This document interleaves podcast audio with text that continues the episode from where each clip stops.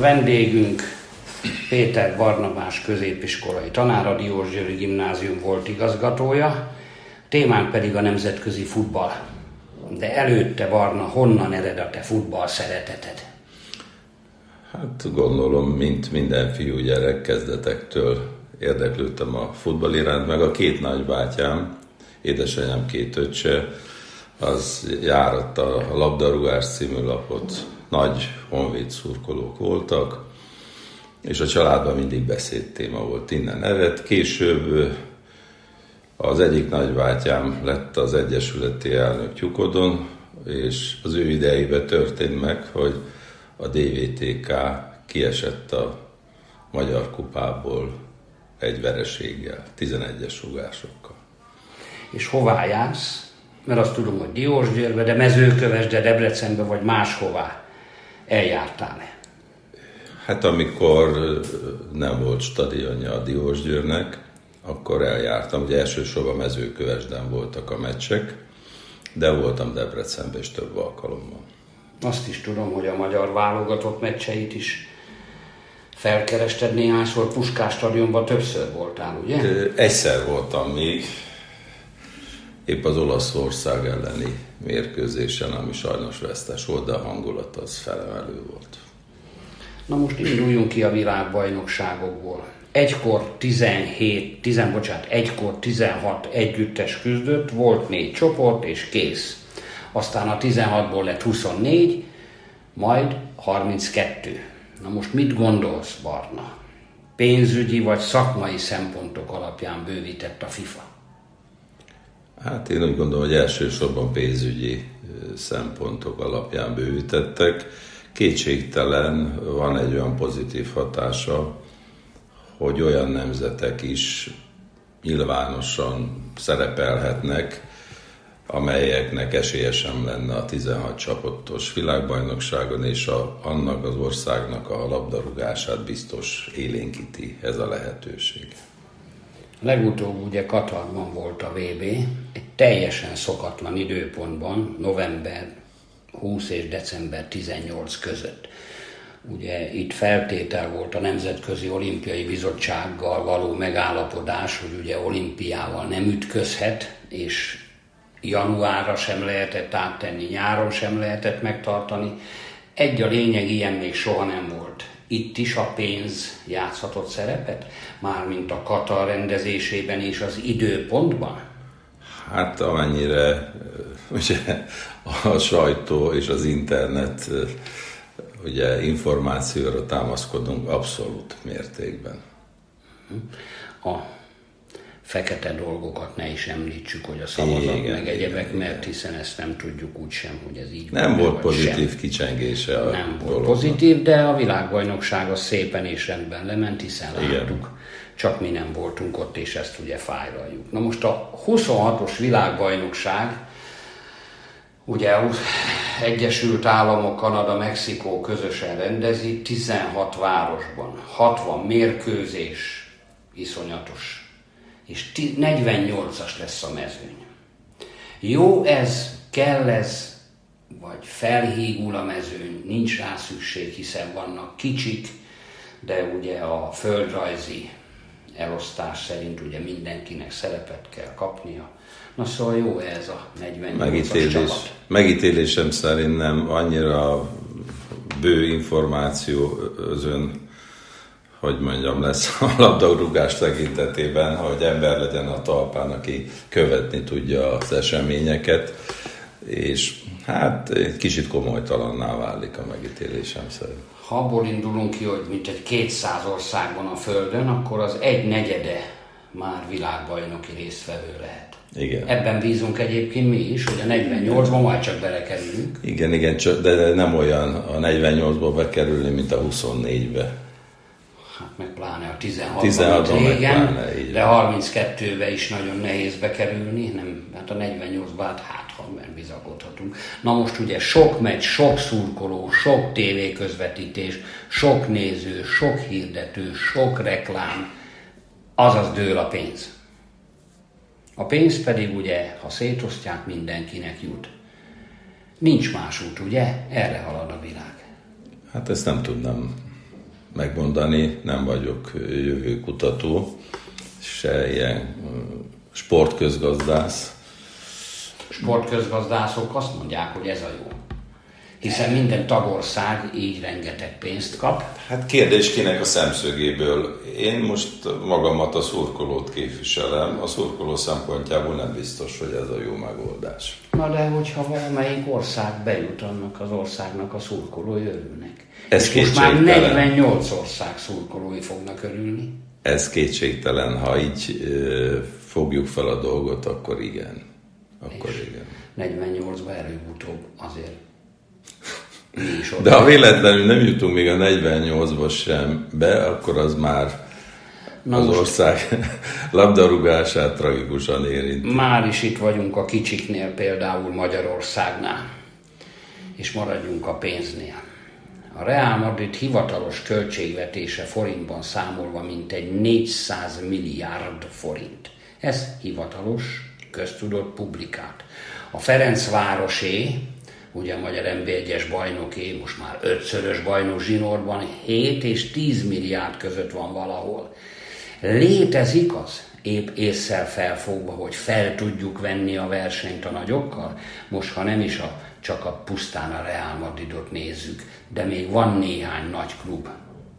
Tehát van-e esélyünk arra, hiszen abból a pénzből mindent megengedhet magának, a Ferencváros pedig a 7 és 10 milliárd közötti összegből nem engedhet meg mindent magának.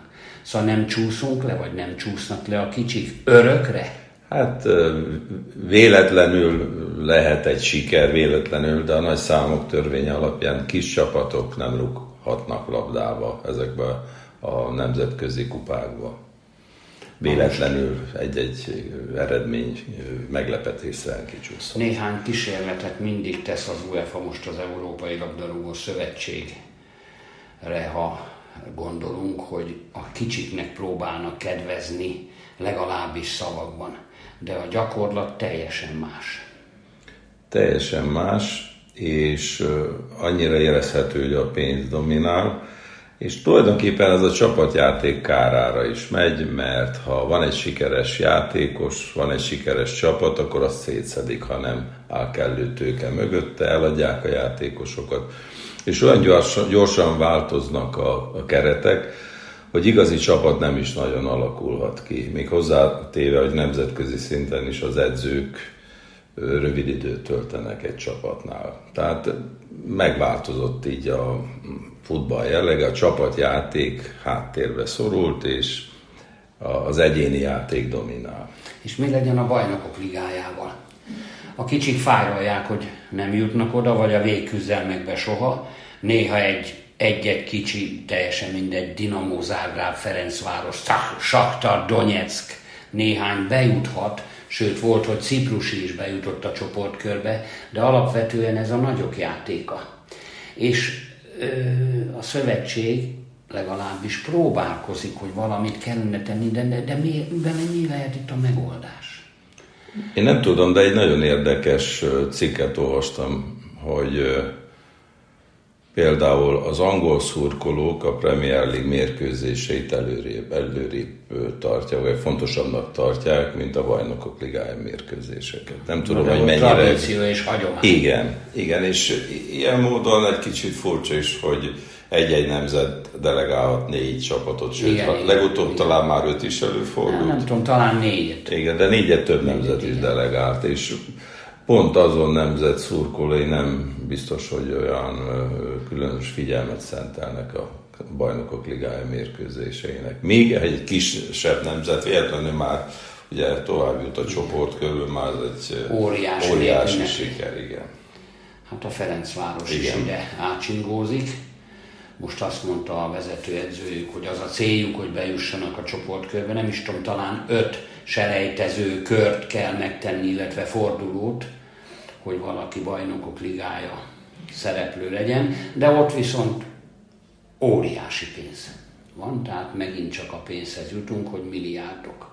És hát többszöröse az Európa Liga, vagy a Konferencia Liga pénzének. Igen, igen. Hát a konkrét információk nincsenek, hogy a, mi mozgatja ezt.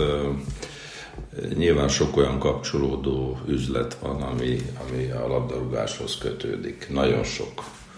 És ezeket együttesen kell nézni, és akkor valószínűleg ez a válasz arra, hogy, hogy miért él ez így, és miért ebbe az irányba haladunk. Te egyébként a BL meccseket nyilván nézed, hiszen azt mindenki nézi, aki futball szerető. De vajon nézed-e az Európa Liga vagy a Konferencia Liga mérkőzéseit? Mert megmondom őszintén neked, hogy én nem nagyon. Én sem, sőt már időnként a bajnokok ligája mérkőzésekbe is belefáradtam, amikor látható volt a csapatok közötti nagy különbség, vagy látható volt, hogy fáradtak a csapatok. Ugye most a legjobb 32, tehát a csoportkör után már párhuzamosan mentek a bajnokságok is. Sőt, még az otthoni kupák is. Kup, otthoni kupák is, és jól érezhető volt a játékosok fásultsága. És ugye ilyenkor az ember kevésbé át, átragad az emberre is az a fásultság, rám legalábbis rám átragad, és sokszor nem néztem meg a mérkőzéseket. Viszont van egy másik dolog, hogy a barátaim többsége még dolgozik, és ugye kedd szerda összefoglaló nem, nem bírják fizikálisan, hiszen másnap dolgozni kell. Igen, és a meccsek pedig 21 órakor kezdődnek. Így van, így van. Nagyon sokan nem nézik emiatt, mert elfáradnak. Plusz a játékosok is elfáradnak, Igen. hiszen 70-80 tétmérkőzést játszanak egy évben, de ha itt teszünk egy kis kitérőt, én a jégkorong Erzteliga mérkőzései mindig azt szoktam mondani, hogy egy héten nem lehet három bajnokit játszani, hiszen a Real Madrid sem játszik egy héten háromszor, csak mondjuk kétszer. Vagy ha van hétközi BL forduló, akkor előfordul, hogy három meccse van, mert mondjuk szombat, szerda, vasárnap, na de ezt nem lehet bírni. Kérdés, hogy tud-e regenerálódni a szervezet, nem lesz-e maradandó károsodás. Most mekkora a kerete. Igen, igen. Mert ahol van 40 játékos, ott bizony könnyű esetleg rotálni vagy választani. Ott könnyebb lényegesen. Ott könnyebb lényegesen, na de ha ugye akkor a pénzből, amit beszéltünk, hogy 400 milliárd forint, ott könnyű 40 játékost. Itthon nagyon nehéz lenne 40 játékost fizetni a 7 milliárdból, mert hiszen tudjuk a kereseteket. Na most megint térjünk vissza a kicsikre. Nekünk úgy látszik, hogy marad az Európa Liga meg a Konferencia Liga. Ki lehet ebből törni valahogy, hiszen kis pénz, kis foci, nagy pénz, nagy foci, hogy puskást is idézzük. Talán ezekben a kupákban igen.